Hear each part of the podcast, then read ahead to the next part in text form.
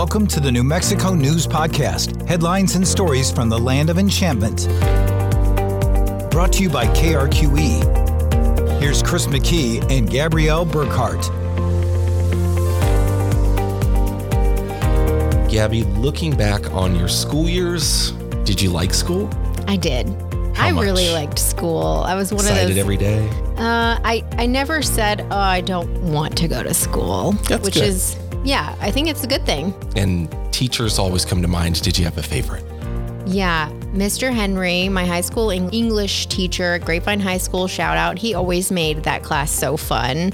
Also, my middle school yearbook teacher um, made an impression on me. She can encourage me to join the yearbook class. And then shout out to my college professor at University of North Texas, Phyllis Slocum, who to this day helps mentor and foster the next generation of journalism students there at UNT. I guess a lot of my favorite classes and most memorable teachers for me were centered around writing and creativity, and that really helped foster my desire to pursue journalism.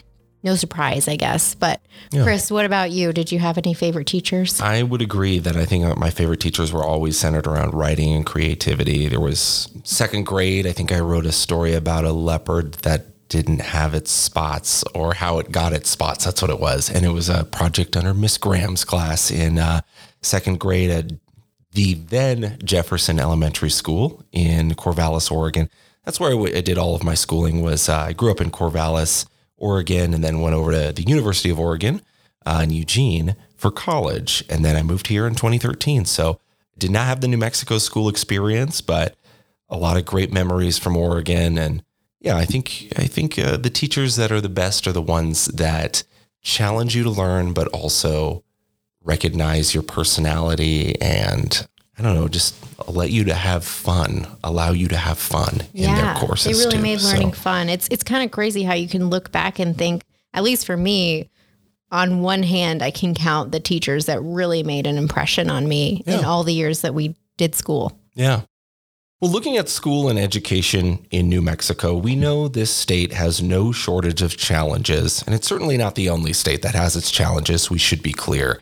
But challenges here, it seems like lawmakers are always talking about them every year. Sometimes it feels like every day, whether it's testing or attendance or facilities or pay. There's a ton of elements to talk about when you're thinking about education. But we're going to focus on a different topic today than the ones I mentioned. Specifically, that is hiring and then keeping good teachers.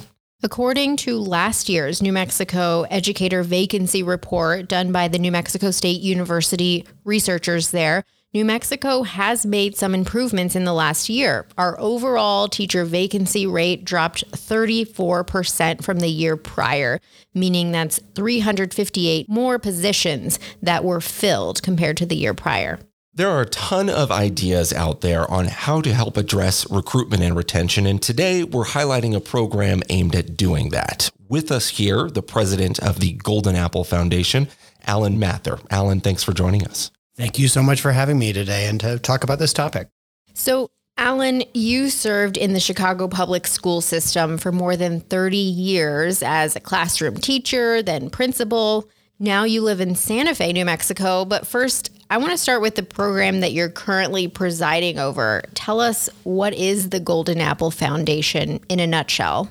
In a nutshell, we um, recruit, prepare, and support teachers to teach in New Mexico schools. So we recruit seniors in high school through sophomores in college in New Mexico who attend New Mexico colleges and universities and commit to teaching in New Mexico schools for five years. How did you get into that in, in your educational arc? Yeah, and I mean, I'm from rural southern Indiana, so uh, landing in Chicago in the Chicago public schools was kind of an odd thing. But I landed there. I spent a number of years as a high school English teacher, so shout out to you talking about your your English teachers. That was awesome. Um, and you know, after that, had the opportunity to be an assistant principal and a principal, and eventually um, an assistant superintendent in the Chicago public schools. But when I was a principal, 30 of my students became future teachers with Golden Apple. They became Golden Apple scholars. I hired 13 Golden Apple scholars to teach in my school, so I knew the power of the program. So once um, I was getting ready to retire, The uh, CEO of the Golden Apple Foundation was looking for a co leader, and um, she and I talked for about a year. And then I joined in 2018 this issue of both filling the bucket with great teachers, but also patching the holes. So I understand there is also a golden apple out there. It's an award ceremony um, honoring excellence in teaching. And I don't want to get those two confused. Can you explain to me how is your golden apple different than maybe the other ones that people have maybe heard about as well about the the awards? Absolutely. So we are sister organizations. So um, back in 1985, Mike and his late wife Pat Koldyke were watching the Academy Awards. Pat turned to Mike and said, "Those should be teachers up there." And so in 1985, Michael, Mike Koldyke started the Golden Apple Awards for Excellence in Teaching in Illinois. Because he lived in Chicago and they had a ranch in Las Vegas, New Mexico, in 1994, he started Golden Apple in New Mexico. So we are sister organizations that support one another. And we do the Golden Apple Awards in Illinois, but Golden Apple New Mexico does those here in New Mexico. Okay. So, and then your part of Golden Apple essentially here, though, when we're talking about recruitment and retention, a slightly different focus. Exactly. So, one of our supporters who also lived in Chicago and in Santa Fe said, Gosh, the teacher shortage is pretty bad in New Mexico, and we think it would be great if you came out. And so, a few of us came out two years ago to really just talk to people and learn what the issues were, travel the state, learn a number of the communities, and then we got support from foundations and later from the state of New Mexico to launch our program to um, recruit, prepare, and support teachers. And how long has it been around? In New Mexico? Yeah. One year. One year. Okay. Pretty new. Yeah. And so you're a nonprofit, right? We are a nonprofit. And so how is Golden Apple funded exactly? Do you get any state tax dollars or is it all donations? So we are funded by philanthropic organizations, by individual donations, and by the state of New Mexico. So um, in the last budget cycle, there was a um, carve out for an organization that would recruit and support new people to enter the pipeline. We applied for that and we received that. So let's talk about this program and how it is geared again towards recruitment and retention. Uh, we talked about how long it has been around for about a year now. How does it work though? Do, do people have to apply? Do you go out and recruit people? How do you do it? So people do apply. Sometimes that's from recruitment. Sometimes they're referred. But we recruit high school seniors through sophomores in college. These are New Mexico residents who are going to New Mexico colleges and universities and commit to teaching in New Mexico schools. And what happens is once we recruit every summer, every summer. And if we bring them in in high school, that means for five summers, we are pulling them together on campuses around the state and supporting them financially. We pay them between two and four thousand dollars for one to three weeks of coming together on a college campus. Award-winning teachers, like those at Golden Apple, New Mexico, and Teach Plus New Mexico, come in and teach those skills of how to be a great teacher and then they return to their communities in the summer and work in schools in their community. So that's what we pay them to do. And then in their early years of teacher, teaching, we mentor them. For two years, we provide mentors to them to support them when teaching is the hardest. I mean, my gosh, I cried for the first 30 days when I landed in the Chicago public schools, having no idea what I was doing. um, and it would have been nice to have people to turn to. Why is it so hard in those first years? So, part of what you uh, you know what happens is you th- you have this group of other educators, people who are in classes with you who are really supportive. Um, you go into your student teaching experience. You have a cooperating teacher who's there with you, someone to bounce ideas off of. And then early on, you're in a classroom. You're alone with 30 students. Like, yeah, I really don't know if I know what I'm doing. Yeah. So it's as weird as it is to say early on it's a lonely profession when you're not going into a community you know, it, it, it, kind of is. And so that's what makes it hard. And that's why we bring all these undergraduates together to support one another, but also have mentors who are coming in. It reminds me of a phrase that I've heard the inner saboteur, somebody who is within your own self telling you you, you can't do what you're doing, you're not good enough, um, you don't know what you're doing. And I feel like many times in early professions, whether it's teaching or maybe something else, that is there is that that doubt that you have and whether or not you can do that. And I think you, you shed some light on a little bit of that feeling it sounds like is there in teaching as well. It absolutely is. And one of the things we really work to do is return people to the communities they come from because that actually is a level of support too. So whether they are from Albuquerque returning to Albuquerque, Laguna to Laguna, Roswell to Roswell, we want them returning to their communities because they're also more likely to stay. And they have that built-in support system, most likely, right? Absolutely. That there are community members they can turn to, often family they can turn to. So that is another way to get support. How many people have been through this program and, and what is the capacity for mentoring teachers that are trying to be retained, so to speak? Yeah. So this has really grown over time. So I'll, I'll go back to Illinois for a minute. The first group of award winning teachers there started the Scholars Program about three years in. So in 1989, there were 15 Golden Apple Scholars recruited. We're supporting 1,000 undergrads in Illinois right now. Wow. We just started with 34 in New Mexico this year. We are looking to have somewhere between 60 and 75 in the second class. Mm. So we see this continuing to grow, continuing to build, and supporting more people going into teaching. How is it going so far with those summer sessions and getting everybody together? You know, it's awesome. Um, it's, first of all, one of the wonderful things is just when you bring undergrads together, from people, you know, they're going to seven different higher ed institutions right now. And they come together and say, oh my gosh, there are other people just like me who really care about teaching, who are passionate about teaching, who want to return to their communities. And even though they're from different communities, they're learning so much from one another. And, you know, that is really life affirming for them and for those of us who run the program. What is happening here in this program that maybe doesn't happen outside of it? I think you've hit on some of these key points, right? The, the idea of mentoring and a support system, but maybe what specifically is happening within this program that doesn't happen outside of it? Well, there are a couple things I'd bring up. Um, first, higher ed does a great job, and we partner with higher ed institutions. But to get people who are currently teachers in K 12 who are teaching those skills that you need to really be successful, how to engage students. I mean, you talked, you both talked about having fun in your classes. Mm. How do you do that? And you know, having real life experiences where they practice that on a regular basis and get feedback from their peers and from master teachers is great. The other thing, and this is changing in higher ed, but it used to be that you didn't get into the classroom until you did your student teaching your senior year that's that's not the best time to determine maybe teaching isn't for you.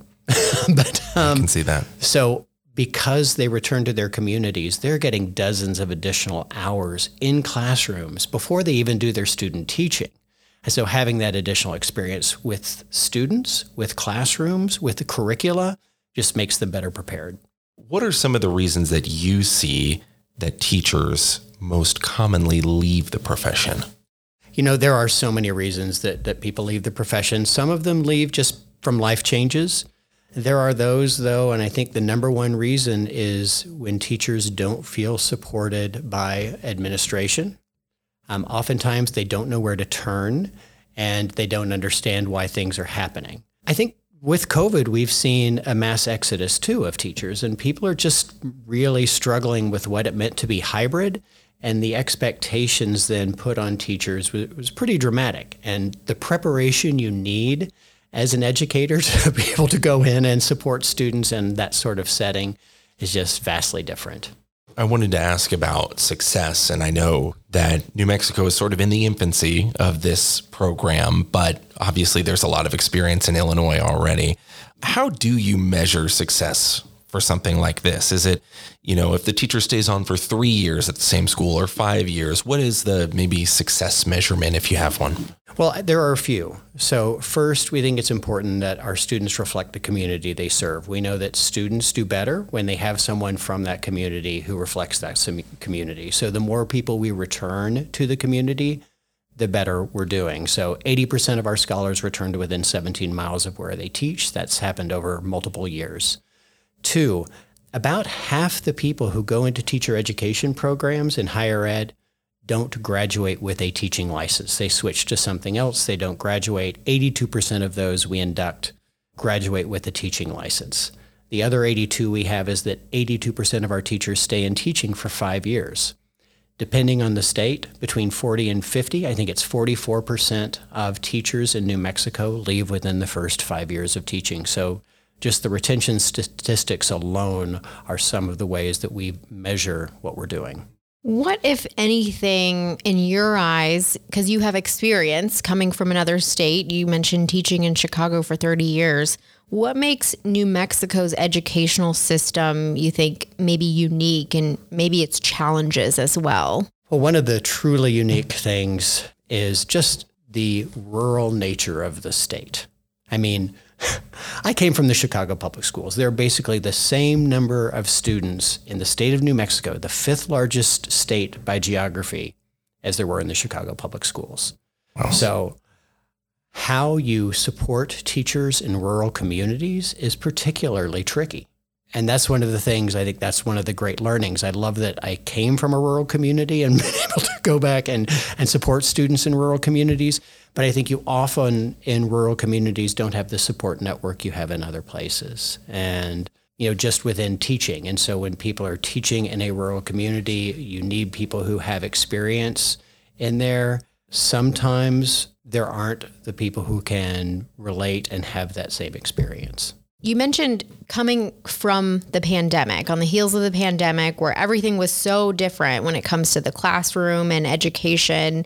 You know, people were trying to teach remotely and, and back to in person. Are there any challenges and issues that continue as a result of that, you think?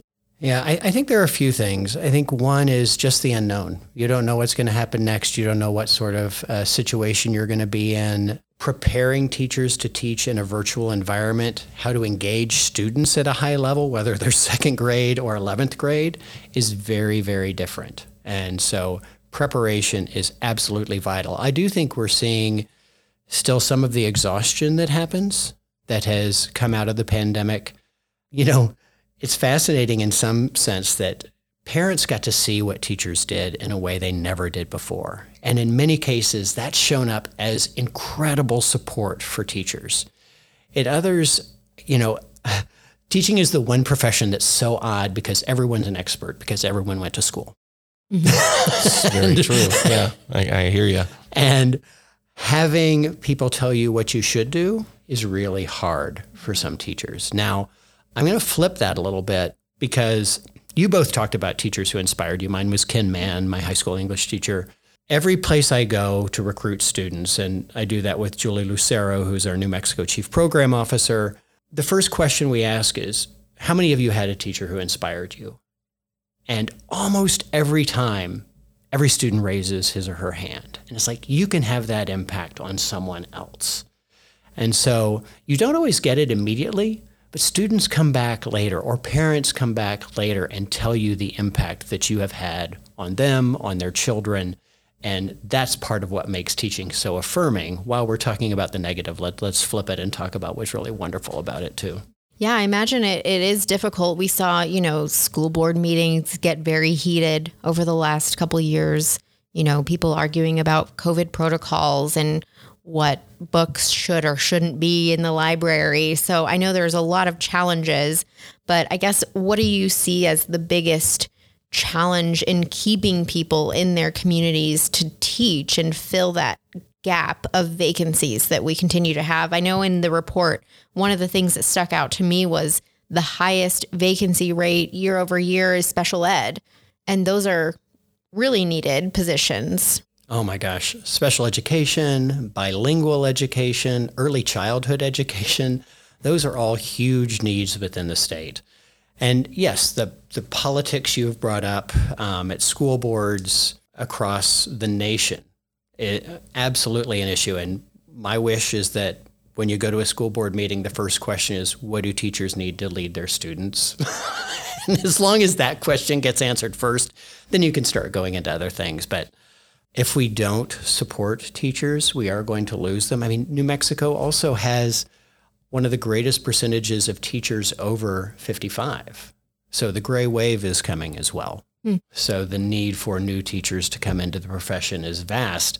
And so, how do we support them? How do we give teachers voice in the classroom around what's happening at the school, too? You know, I would say if we go all the way back to No Child Left Behind and the testing that was so intensive at that time, there were a number of expectations put on teachers without the support on the front end to say, how do we get there?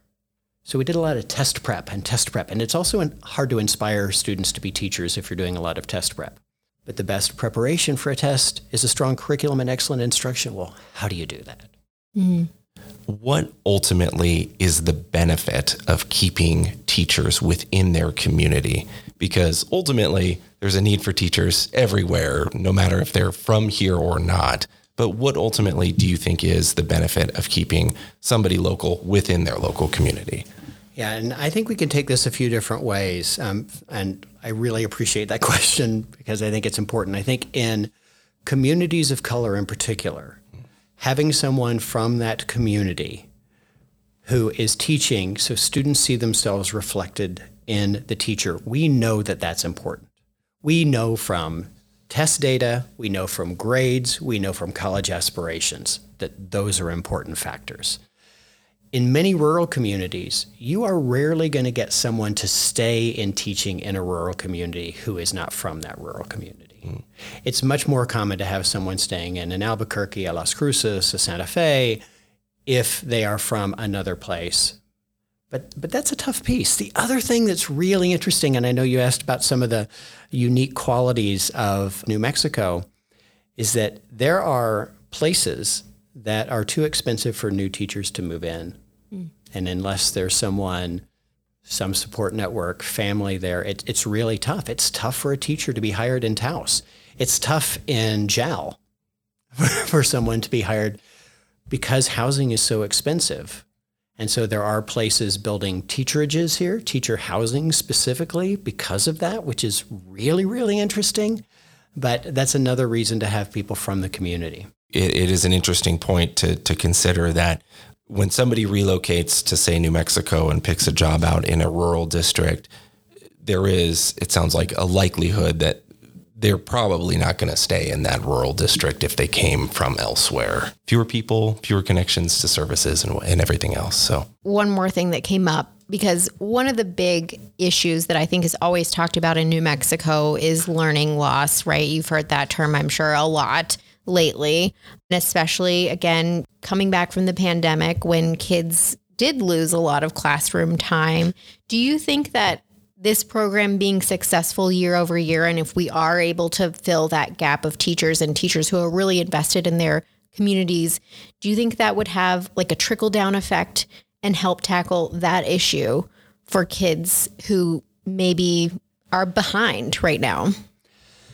I think it's it's not only the teacher shortage, right? It is having well prepared teachers who are ready on day one to teach. and so that is what I would argue is what our program does, is prepares them better. So yes, the better prepared they are, the more engaged students are in a way that advances their learning, not just engaged for the sake of engagement, is going to help with that. But I also think there are districts here doing really innovative things. Um, you know, Las Cruces has gone on a year round schedule they start school in early July because some of the learning loss that happens is summer learning loss. Now, there are ranching communities where that can't happen because of work that has to happen. But if you're in uh, if you're in certain communities such as Las Cruces, that may be a great option too. Golden Apple right now has somewhere more than 30, right, of these undergrads going through the program. Do you see latitude to expand the program to even more over the coming years? Oh, absolutely. No, I, I think in Illinois, we typically open the recruitment cycle in September and close it in April. In New Mexico, we opened it in April and closed it um, right at the start of the academic school year. So it was it was a tight timeline, and for people who didn't know about our program to get the word out, that was absolutely the, the fact that we got 34 was pretty amazing. But we absolutely see this continuing to expand to address the teacher shortage and having high quality teachers in classrooms from across the state. I mean, we have we have scholars from Farmington, we have them from um, Eunice, we have them uh, you know from Portales.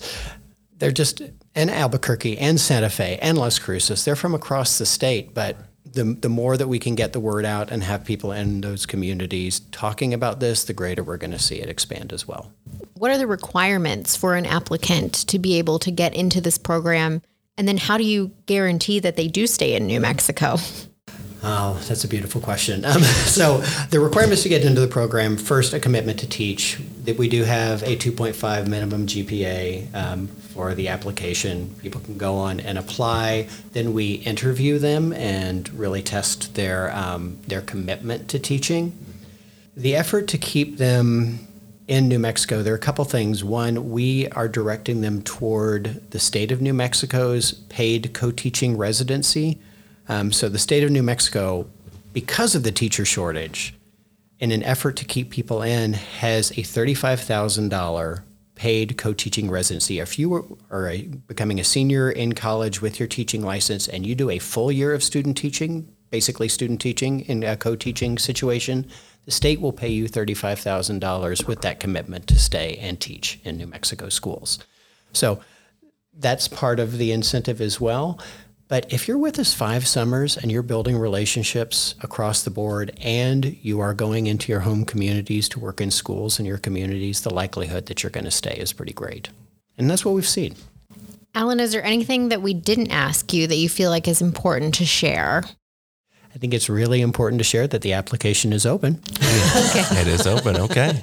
goldenapple.org slash scholars new mexico there's a hyphen between scholars new and mexico um, if you go to goldenapple.org and just look for scholars too you'll find it you can start an application there if you're listening and you know someone uh, senior in high school freshman or sophomore in college who you think would make a great teacher you can also refer a scholar there's a refer a scholar link you click on that and we'll reach out to them and say somebody thinks you're going to be a great teacher mm-hmm. what do you think oh. about applying? Okay. And when does the applications close? So it says April 1st, but I'm going to give you the scoop. It's really going to be April 15th. So they close Okay. April 15th. Okay. Do your taxes and apply for the scholarship. That's true. Tax day is coming right along that timeline too, so that's great. Um, yeah. We will put a link to that in our show notes. But thank you, Alan. Appreciate the discussion and the information. Thank you I so wish much. you well in your recruitment endeavors.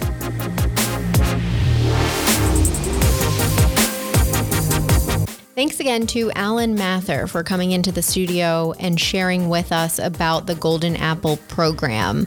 We all know how important education is, and particularly in New Mexico, addressing some of the challenges we have, I think is really important. So, hopefully, more New Mexicans take advantage of this scholarship. We will link to it again in our show notes. And I think one of the things that we didn't directly mention in our conversation, but is important to note, is that the program at large is open to students at tribal schools as well. So they also have people involved in this year's mentoring program that are from some of the various pueblos in New Mexico. So it is open to all, not just folks that go to public schools in New Mexico, also tribal schools to run really quickly through some of the benefits that they offer here, along with the mentoring and developing a support network. There's that paid summer internship that was mentioned, as well as just job placement assistance. Those are all things that they wrap up into this Golden Apple program, which is pretty interesting. Yeah.